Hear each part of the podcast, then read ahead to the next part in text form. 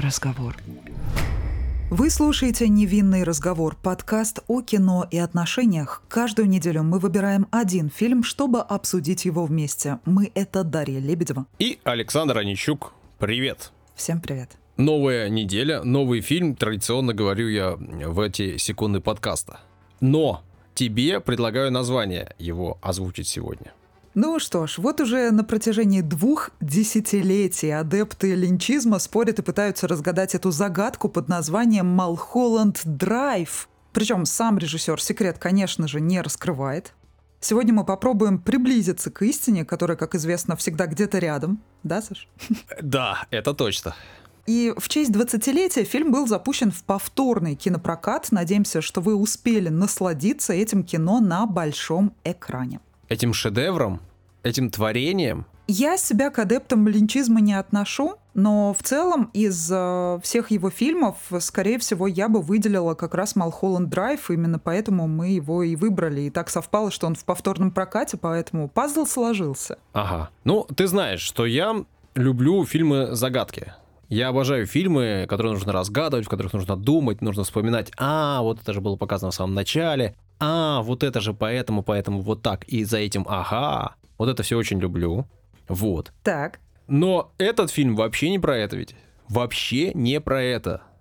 Совершенно. На мой взгляд, этот фильм максимально понятен. Ну, по крайней мере, мне. Да? Ну да, но попозже об этом еще поговорим, когда ты про актеров скажешь, и мы уже предметно обсудим все это. Давай про актеров, режиссеров и сценаристов. Режиссер и сценарист Дэвид Линч. Все, ты уже это озвучила. Дэвид Линч э, человек многими любимый, многими нелюбимый, а вообще он, конечно, человек талантливый. Да, он еще и музыкант.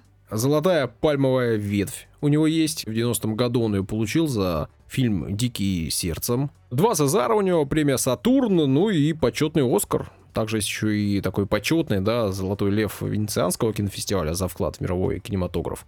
Ну и вот его картину рассматриваем тобой любимую и любимую народом. 7,6 кинопоиск, 7,9 IMDb.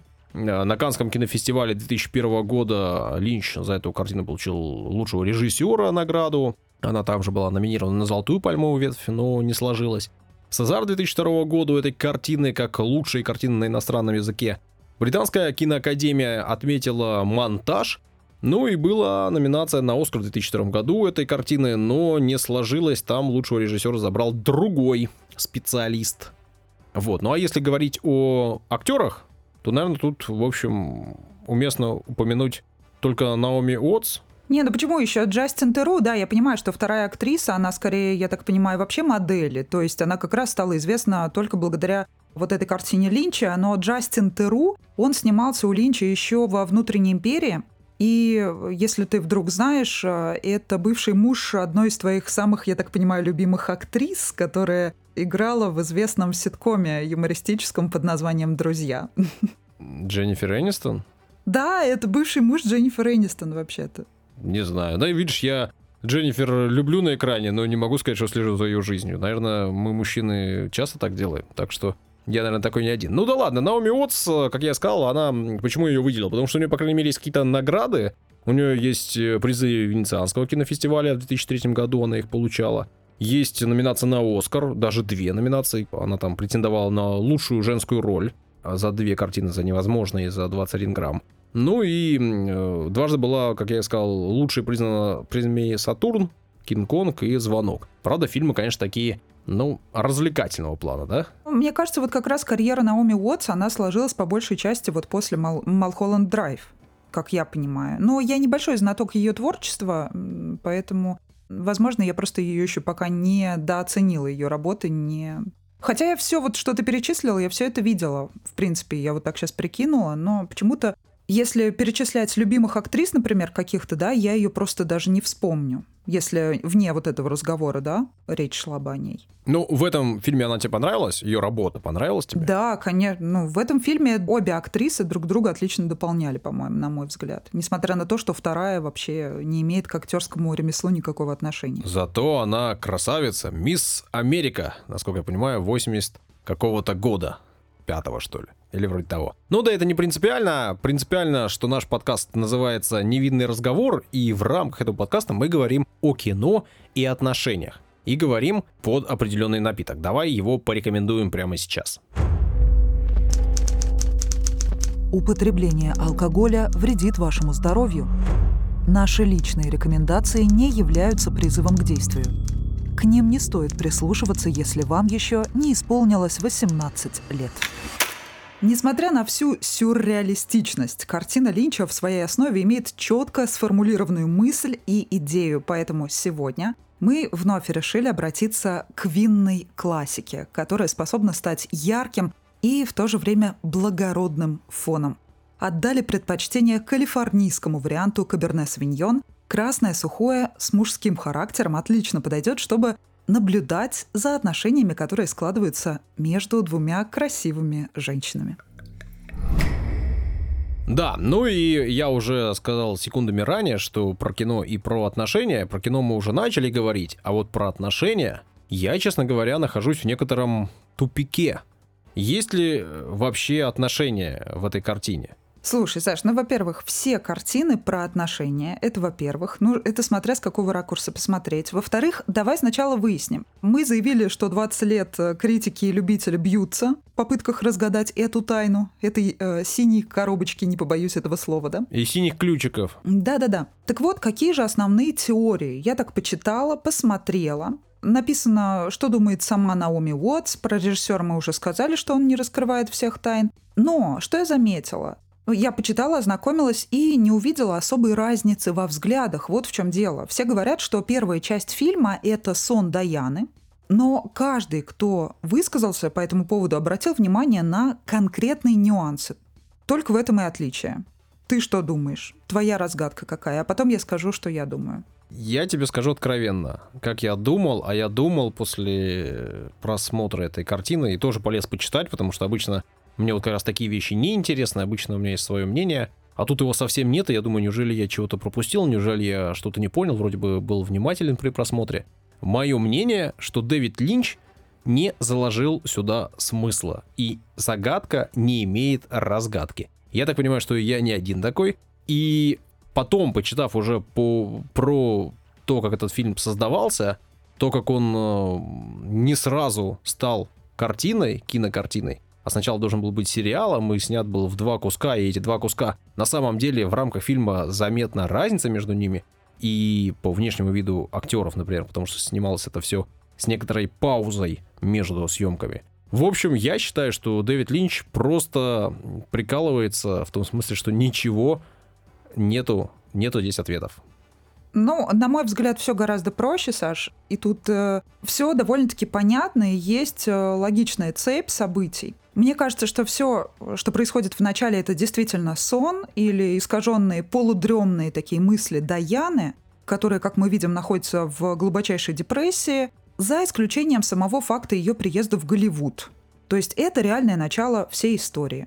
Если очень просто говорить, вообще совсем упрощать, то само название Малхолланд Драйв, да, это та самая дорога, дорога в Голливуд, дорога к мечте. И речь как раз а, о том, что э, у людей иногда бывают завышенные ожидания к своему будущему. И они планируют одно, а выходит совсем другое. То есть наши проекты не всегда осуществимы. И иногда нашу жизнь проживает за нас кто-то другой. Здесь достаточно все понятно, история простая. И понятное дело, что раз он такими кусочками нам все это преподнес, но когда мы смотрим первую часть, мы не вполне понимаем, как нам это все собрать, да, воедино. Но когда мы уже смотрим вторую часть, все встает на свои места, и просто нужно вычленить те самые куски, и все встает в ровную вот эту картинку. Вот и все. То есть для меня загадки никакой нет, мне вполне понятна цель, я понимаю, о чем это кино, по сравнению с той же самой внутренней империей, к которой у меня гораздо больше вопросов, хотя там мною обожаемые вот эти странные зайцы, я бы сказал, что я даже амбассадор странных зайцев и кроликов, я обожаю вообще всю эту тему, если кто-то не видел, то посмотрите. Но мне кажется, вот в том фильме гораздо больше вопросов, на которые вообще, может, даже и не надо ответа искать. А здесь для меня, в принципе, и вопроса-то нет. Яркое, красивое кино, красивые актрисы. И, понятно, раскрыта тема голливудской мечты и огромное количество людей, которые туда поехали, и ничего у них не вышло, да, хотя были планы грандиозные. Здесь как раз об этом, о том, как люди сходят с ума, когда у них ничего не получается. А у них были большие, серьезные, грандиозные цели и планы, и фантазии на свой счет, насчет своего будущего. Вот и все. И вот, кстати, насчет вот этой темы, эти мечты о Голливуде, голливудские мечты, мечты. В самом начале есть такая фраза «великая актриса» или «кинозвезда». То есть э, ставится все таки разница такая, да, между двумя этими понятиями. И почему я Теру такой акцент поставил на этом актере, да? Вот ты даже его не хотел выделять в самом начале. Ну, я его просто не очень э, хорошо знаю, точнее, не знаю вовсе. Вот, вот, Саш, вот о том и речь. И многие его не знают. Тем не менее, он снимался в фильмах Линча, что уже является таким знаковым моментом. Но его бывшая жена, Дженнифер Энистон, всем известна. Нет человека, мне кажется, который не знает, кто она такая. Тем более в, связи с тем, что она в последнее время снялась э, в самой лучшей, на мой взгляд, своей роли в «Монинг-шоу», в этом э, небольшом сериале, да, ну как она там сыграла? Она себя все-таки там заявила уже как большую актрису, а не комедийную и из там каких-то ситкомов женщину, но тем не менее она все-таки больше... Ты все еще не посмотрела цену измены. Посмотри цену измены и после этого говори про ее работу в кино как актриса. Саш, я думаю, что у нас с тобой разные взгляды на фильмы, и вряд ли мое мнение поменяется, но тем не менее я посмотрю, да, я тебе обещал, как-нибудь я гляну это вот кино. Цена измены. Да все запомнили уже, ты скажешь. это единственный фильм, короче, который Саша посмотрела, он теперь всем его рекомендует. Так вот, э, кинозвезда и в данном случае не великая актриса, а великий актер, я вот о чем говорю. Ну, то есть он не сказать, что он великий, конечно, но чтобы не быть голословной, да, и привести какой-то пример, здесь речь, наверное, об этом. То есть ее все знают, ее работы яркие, но, тем не менее, не сказать, что Дженнифер Энистон какая-то гениальная великая актриса. Она не снималась у каких-то наикрутейших режиссеров, по-моему, если я ничего не путаю. Но она действительно кинозвезда, что нельзя сказать о Тыру. Ну, то есть вот речь об этом. Может быть, какой-то немного такой косой кривой пример, но... Да нет, ну это в общем, разница поняли, понятно. Конечно, да, все понятно, о чем ты говоришь. Можно быть крутым актером, можно быть крутым э, специалистом, можно играть в театре или просто сниматься в кино и делать это очень-очень круто, при этом не быть звездой, не быть э, кумиром для миллионов и не быть там идолом, да, для этих самых миллионов. А можно быть совсем никаким актером и при этом быть настоящей звездой при этом не, э, там, не показывая чего-то запредельного с точки зрения мастерства, да, в кадре. Ну да, и редким людям удается это совмещать. Ну кто? Ди Каприо, да, там Портман, Джуд Лоу, ну, понятно, да, какие люди, о, о ком идет речь. Да, да даже в спорте можно быть э, суперзвездой, ничего не выиграв. И, в общем, есть примеры даже наших с тобой соотечественниц, которые таковыми являются. Да, действительно. Ну да ладно, давай не будем уходить далеко слишком от фильма. Так нет, здесь как раз э, речь идет об отношениях в рамках э, самого внутри кинопроцесса. Линч любит э, вот эту тему, и в внутренней империи тоже эта тема раскрывается. И здесь также. То есть мы видим кинопробы. Мы видим кинопробы Наоми Уотс в роли значит, Бетти, вот этого вымышленного, приснившегося ей персонажа, да, то есть во сне мы видим немного иначе, но в то же время свою же жизнь, да, наш мозг так перерабатывает полученную информацию. И вот мы ее видим. То, кем себя во сне представляет Даяна. Она себя представляет Бетти. Мы понимаем, что вторая девушка-брюнетка э, получила на самом деле эту роль, и мы слышим от второго актера, с кем вот эти кинопробы настолько реалистичные, да, где вот эта красивая сцена с поцелуем, когда эта сцена нас полностью забирает. То есть она отличается от всего того, что мы видели до этого. Это, наверное, самая первая яркая сцена в этом фильме, которая максимально нас сближает с героями. И мы понимаем, что все происходящее уже начинает обретать э, какой-то смысл конкретный. И он упоминает как раз, говорит, «Э, я хочу, э, вот этот второй актер, который сыграл ее любовника, да, он говорит, я хочу чтобы она сыграла так же, как та брюнетка. И то есть в тот момент мы понимаем, что речь, скорее всего, идет о второй героине, которая в результате забрала ее роль, ее любовница, да, и сама вот эта Бетти, точнее, Даяна во сне видит себя в роли Бетти, которая как раз-таки также проходит этот кастинг, как на самом деле прошла вот та девушка Рита, Камила, которая на самом деле. И здесь речь идет об актерской профессии. В этот момент задумываешься. То есть они настолько реалистично там целовались. И вот в такие моменты действительно думаешь. То есть это как бы фильм внутри фильма такой. И э, ты понимаешь, насколько актеры между собой начинают коннектиться. И неспроста мы в самом начале, я как бы закинула эту удочку про романы между актерами.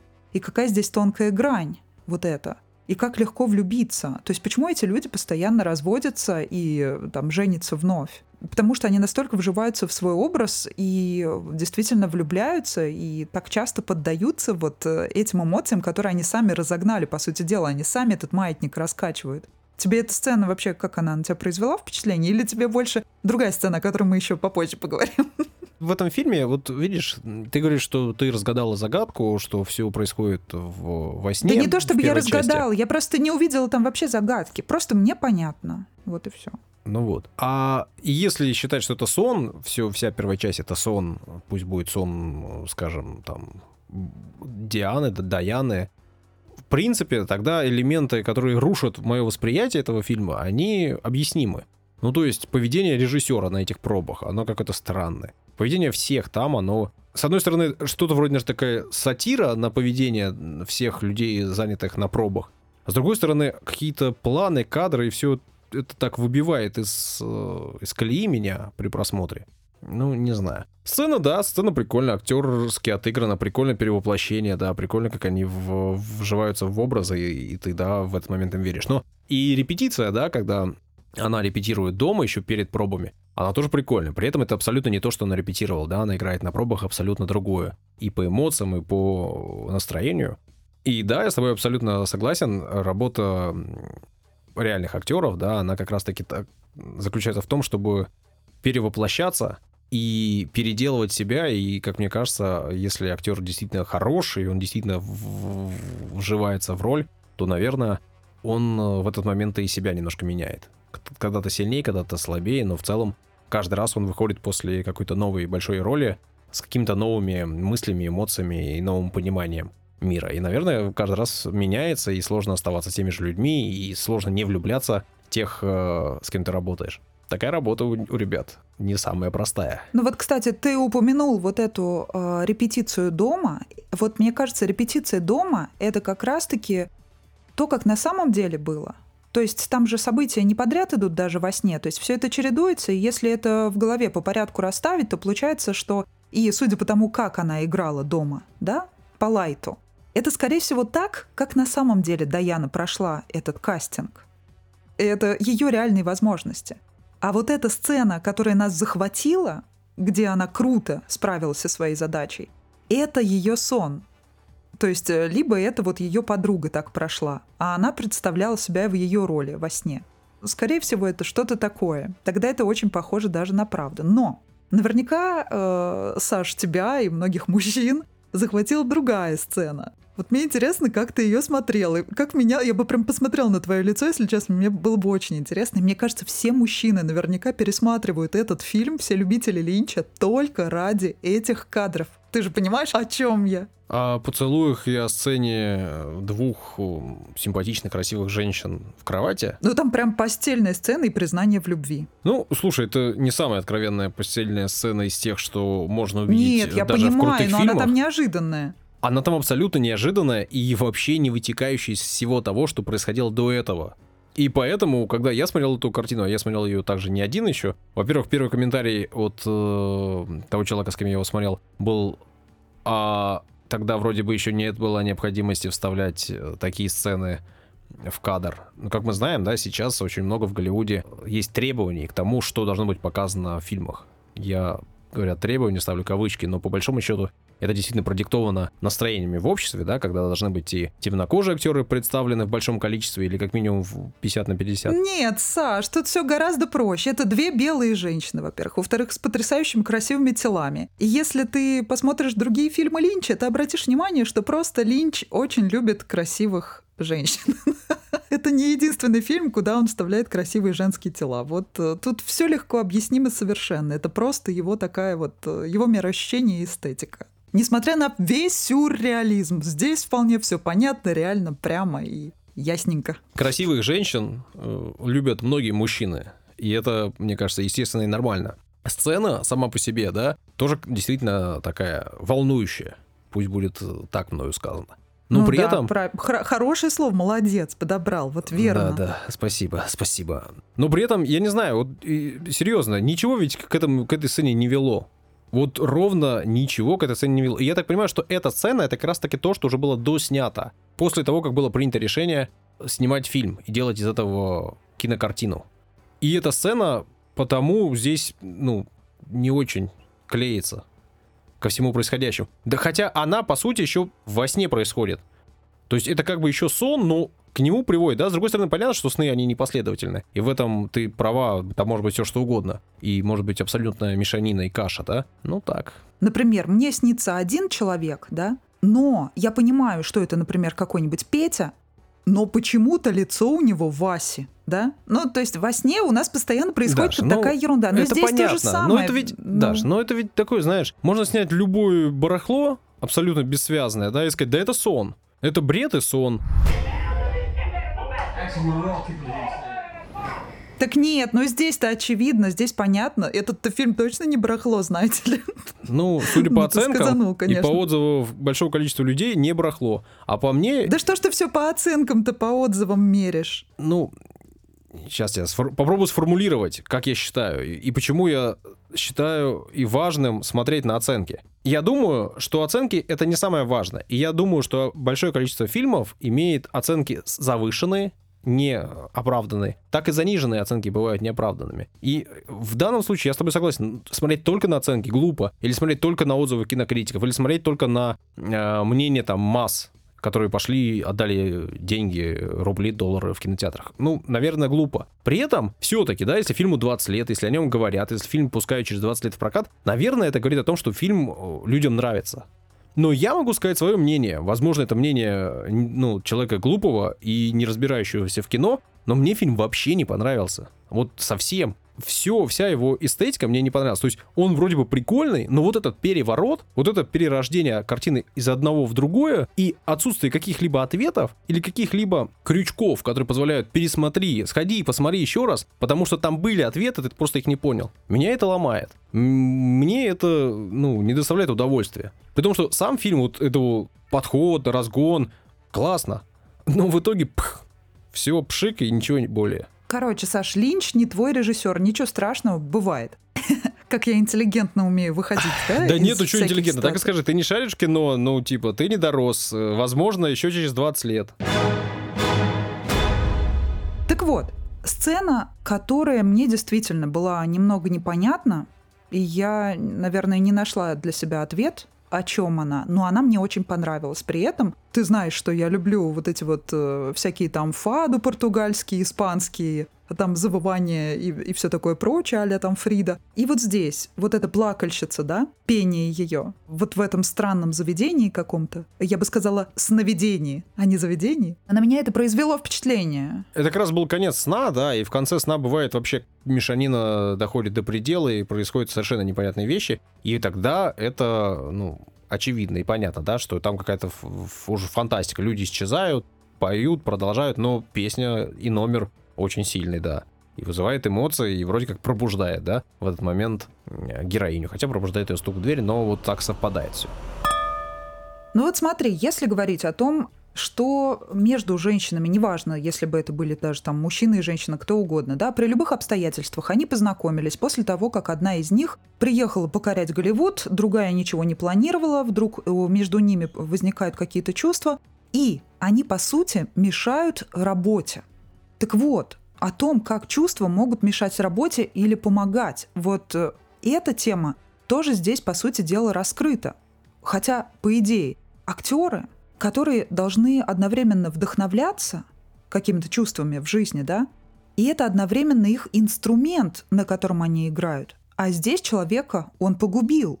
То есть, получается, нужно каким-то образом еще искать баланс, если ты заходишь в эту профессию не так много одиноких актеров, они всегда в паре. Мне кажется, это те самые хрупкие морально люди, которым обязательно нужна какая-то поддержка. Когда актеры одиноки, когда у них нет семьи или партнера, пары, неважно, они быстрее ломаются. Даже самые известные, да, там люди спиваются или заканчивают жизнь там как-то вообще грустно. Ты не обращал на это внимание? Они обязательно, может, они вот ищут все время какое-то новое вдохновение, новое вливание свежей крови, вот это вот. Ну, Даш, наверное, не знаю. Честно говоря, я вот вообще не большой фанат э, процесса отслеживания личной жизни актеров и наблюдения за ними. Мне кажется, что актеров так мало, их процент так невелик, их работа так отличается от всего прочего, чем занимаются обычные люди, чем занимаемся так наоборот, мы Саш, их много, просто известных мало. Вот в чем дело. Актеров-то огромное количество на самом деле. Поэтому я об этом говорю. Я имею в виду, что в других профессиях не так. Ну, то есть, например, несмотря на то, что я уже долгое время состою в отношениях, я понимаю, что в моей работе никакое отношение мои чувства к работе вообще не имеют. И я ищу вдохновение во всем. Ну, возможно, актеры тоже. Я имею в виду об особенностях вот именно воспри- восприятия людей, которые относят себя именно вот к этому ремеслу. Вот в чем разница. И здесь это показано, как легко они ломаются. Вот в чем дело. Ты, ну, слушай, хороший актер не ломается. Хороший актер это глина. Глина не может ломаться. Глину можно гнуть, вертеть и создавать из нее новое Ты про раз Чака сейчас? Ты про Чака Нунчака? Я в целом. А вот э, ломаются там, условно, режиссеры, которые должны массы двигать, которые должны эту глину ваять и создавать из нее образы. Хороший актер не должен ломаться. Наверное, если человек ломается, если человек не пластичен, наверное, он выбрал, может быть, не ту профессию, как мне кажется. Но когда ты говоришь, что их не так мало, ну да, действительно, в каждом там даже небольшом городе есть какой-то театр, какой-то там ДК, где есть люди, которые тоже считают себя актерами. Но в целом, если все-таки посмотреть и посчитать в процентном соотношении, наверное, их не так много. А творческих, э, талантливых, э, горящих. Таких людей в целом немного, да, и, и следить за ними, ну, интересно обычно, но мне просто вот кажется, что это не то, чему стоит уделять времени много. Я об этом, честно говоря, просто не думал. Поэтому, когда ты приводишь какие-то рассуждения на этот счет, я сейчас могу просто вот с нуля это начать делать, и это не будет ни какой ценности иметь, как мне кажется. Ну вот смотри, я вот о чем. Вот, допустим, люди каких-то рабочих профессий, они не тратят время на излишнюю рефлексию и рассуждение о том, в каком они психическом состоянии сейчас находятся. У них даже не, не возникает потребности идти и обращаться к психологу, к друзьям, да, а они там включают какую-то музыку, покурят сигаретку на кухне, допустим, и все, и они собираются силами и идут дальше. Не каждый идет навстречу своему расстройству. А здесь как бы люди разгоняются, видишь, и начинается какая-то паранойя, навязчивые сны, психические заболевания и вот это вот все. Еще сейчас вот эта тема на пике, то есть до нас из Америки наконец-то дошла вот эта волна психологов, да, все начали активно посещать психологов, у нас до этого все сопротивлялись активно в стране, ты помнишь это? Ну, то есть никто не воспринимал, в принципе, эту профессию и это направление в медицине как какое-то вообще серьезное. И э, сейчас все стали себе диагнозы придумывать или, наоборот, недооценивать ситуацию. Ну, то есть такое. По-моему, все просто и объяснимо.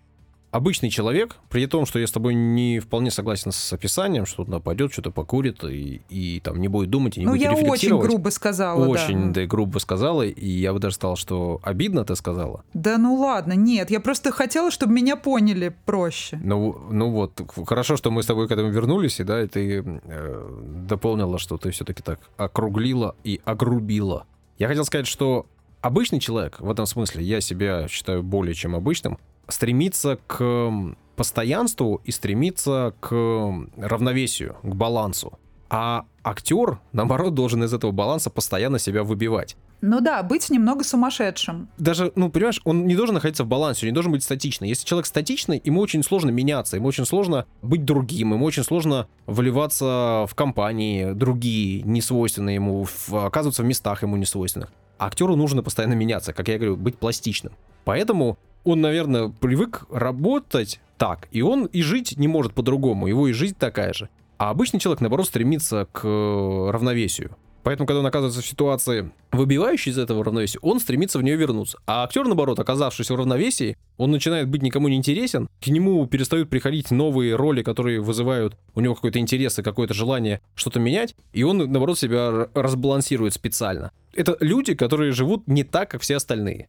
В этом смысле они и интересны именно поэтому, и в этом смысле их проблемы, они не такие, как у всех остальных. Но я не только про актеров говорю, я вообще говорю о людях творческих профессий, неважно это. Могут быть э, авторы-исполнители, да, которые вот сами именно создают э, музыку, пишут, например, тексты, какие-то глубокие, странные, вообще полностью поглощены этим процессом. Писатели те же самые, мы постоянно говорим об этих людях. При этом все-таки там те же писатели, они зачастую имеют свой стиль, они имеют свое понимание, они имеют свою точку зрения, которую они транслируют на массы, понимаешь? И там, скажем, режиссер, он должен управлять еще людьми, да? Писатель в этом смысле, он все-таки, имея свою точку зрения, он транслирует ее через э, там бумагу в, в обычном виде, да? И э, ему нет необходимости работать с другими, переубеждать других, да? А часть профессий творческих, там, музыканты, они должны и сами э, как бы гореть, и других зажигать там на сцене, на концертах актеры то же самое. То есть творческие профессии тоже бывают очень разные, да, художники. Они ведь э, бывают очень упертые люди,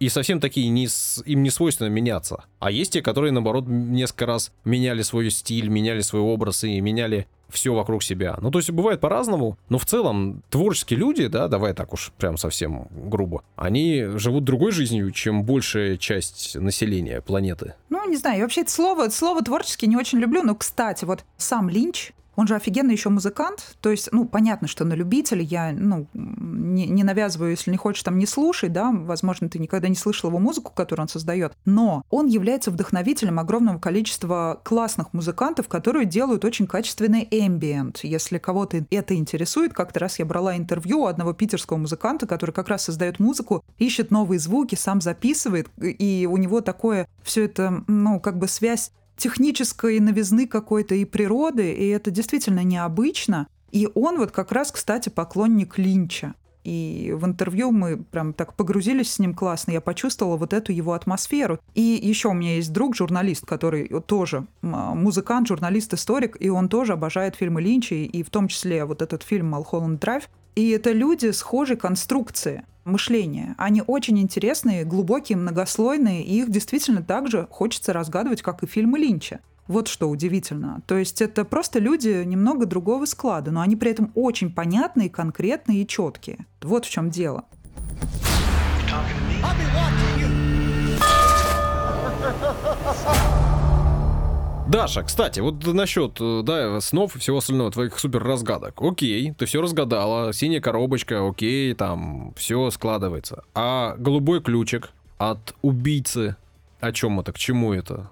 Если это уже не во сне, если уже в реальности. От чего этот ключик? Зачем после убийства она должна открыть что-то этим голубым ключиком? Если это уже реальность и нормальность. Слушай, я вот э, таким вещам, вот этим супер мелочам не придаю значения, потому что это просто э, какие-то художественные образы, не обязательно разгадывать все. Понимаешь? Это как в истории. Ну, например, мы учим хронологию, мы учим события какие-то, заучиваем даты. Но самое главное — понимать, в какой период это происходило, в каком веке это произошло, какие экономические процессы в этот момент происходили, и все у тебя по полочкам в голове раскладывается. А эти даты, они уже как бы второстепенное что-то, что не обязательно зазубривать. И тогда ты понимаешь уже, почему то или иное событие произошло, каковы причины, и там уже а повод это вот и так далее, это все вторично. Здесь такое же, то есть я не обращаю внимания на какие-то вот эти ключики, ну ключик-ключ. То он а, видится конкретным ключом, да, то каким-то непонятным, расплывчатым, необычной формы. Но необычной форме он был во сне, окей, нет проблем. Да, Открывал да, коробку да, он да, во сне, да. с этим нет проблем никаких. Но в реальности вот был обычный ключ, голубой, при этом он появился э, в несколько раз, на нем был сделан акцент. И, в общем, этого много это загадки, которые как бы надо разгадывать, на которые как бы нет ответа. Да это не загадки. Саш, смотри, как мыслит режиссер. Вот я тебе объясняю. Со мной был такой конкретный случай. За общим столом мы сидели с моими приятелями. Один из них режиссер. Значит, сидел оператор, звукорежиссер. Мы сидели, что-то обсуждали. И я вслух привела пример разминочной вот этой штуки для голоса просто начала повторять определенные звуки один за другим. И вдруг режиссер говорит, «Э, какой образ? Ну, то есть он в этом что-то увидел. И он думает, как бы этот образ воплотить можно было бы в его фильме, например. Он это по-своему видит. Они видят образами, которые они потом э, вставляют в кино. И, возможно, Линч со своими сюрреалистичными взглядами, он таких образов там нагляделся огромное количество, все это навставлял туда, не обязательно все это разгадывать. Это просто глупо, это ни к чему, зачем это нужно? Нужно видеть основное. Так вот, этот фильм все-таки о сломанной карьере актрисы, о том, как у нее, по сути, отобрали жизнь и мечту. И если сложить кусочки из снов и той части, где вроде бы показана реальность, то можно получить цепь абсолютно связанных событий, на мой взгляд, и никакой загадки в этом нет.